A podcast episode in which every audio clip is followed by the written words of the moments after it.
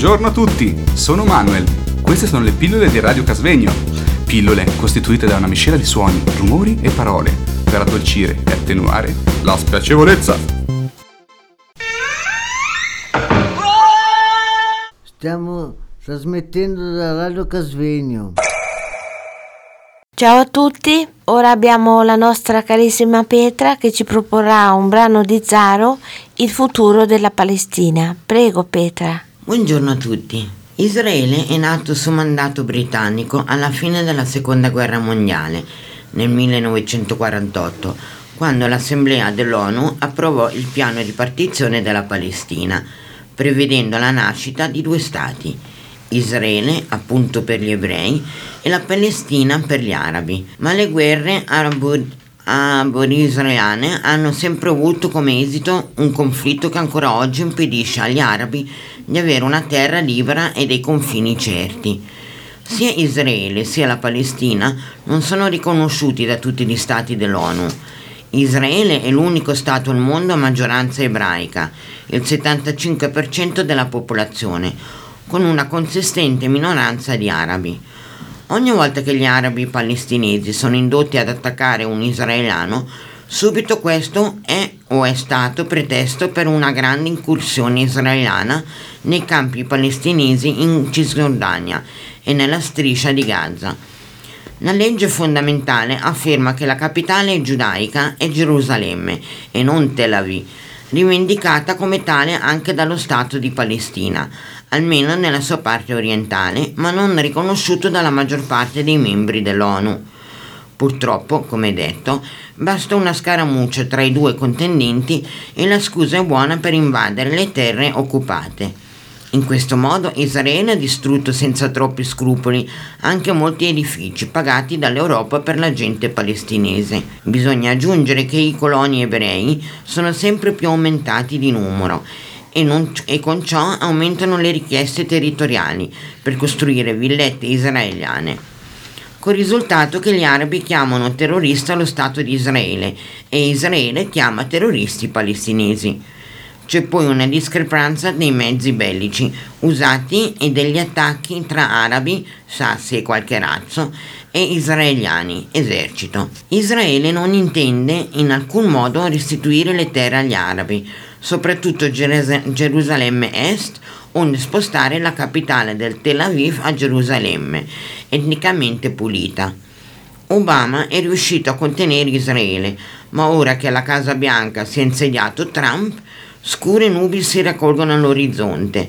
Entrambi intendono costruire muri di cemento per separare le popolazioni non gradite e Israele lo fa annettendosi pezzi di terra palestinese senza cura per la comunità già formate. Gli ebrei di queste zone arrivano con il loro esercito e danno ai palestinesi pochi minuti per abbandonare case e averi in cambio della vita. Ora c'è il rischio che nei loro piccoli territori gli arabi divengano la maggioranza.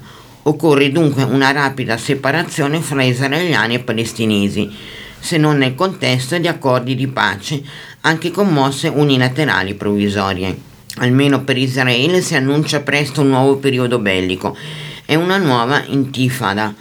Invece basterebbe che ognuno rispettasse le decisioni più lungimiranti dell'ONU per una duratura pace e il diritto a uno Stato libero ciascuno. Pace per tutti vuol dire riportare Gerusalemme a una sorte che con le religioni diverse non ha mai avuto. Grazie Petra, sempre interessante la tua lettura e adesso cedo la parola a Patrizia la quale ci proporrà un brano scritto da Roberto che ha per titolo Auto d'epoca. Stiamo trasmettendo da Radio Casvegno. Buongiorno a tutti, sono Patrizia Ferrante e ora vi leggerò eh, l'auto d'epoca, la Citroën 2CV. La Citroën 2CV 2 chevaux francese letteralmente due cavalli, dalla valutazione dei cavalli fiscali in Francia è un'autovettura utilitaria prodotta dalla casa automobilistica francese Citroën dal 1948 al 1990.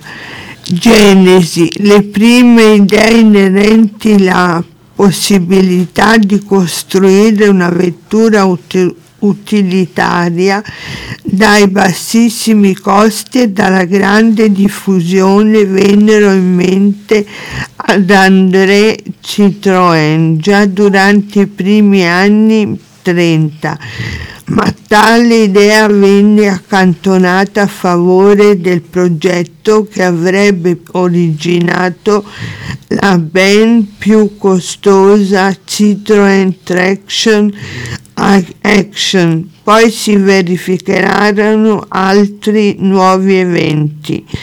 Dapprima la gravissima crisi finanziaria in cui l'azienda si venne a trovare nel 1934 e la conseguente estromissione di André Citroën da parte della Michelin, uno dei principali creditori di Citroën stesso, quest'ultimo già gravemente malato concluse i suoi giorni nell'estate del 1935. Nonostante fosse già fuori dalla sua azienda, la notizia fu comunque dolorosa per l'intero personale della casa del Double Chevron.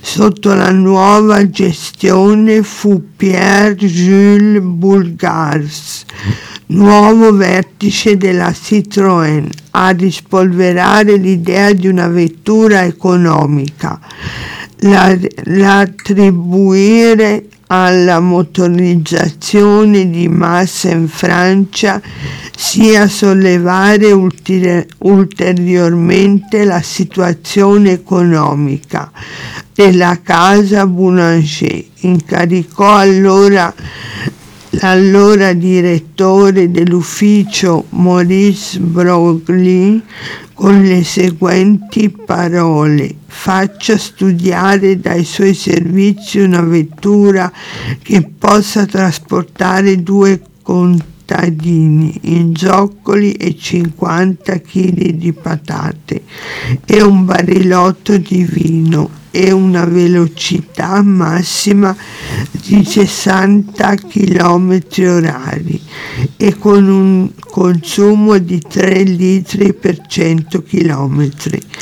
Le sospensioni dovranno permettere l'ultraversamento di un campo arato con un paniere di uova senza romperle e la vettura dovrà essere adatta alla guida di un can- conduttrice pri- principiante e offrire un conforto indiscutibile.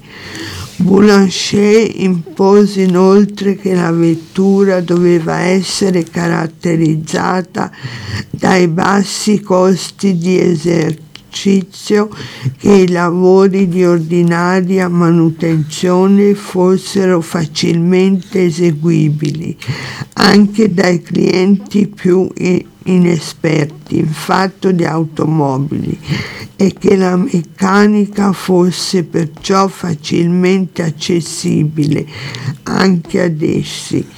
L'ultima specifica e forse una delle più pittoresche fu che il conducente doveva poter salire a bordo della vettura con il cappello in testa. Grazie Patrizia, interessante questo articolo riguardante i due cavalli della Citroën.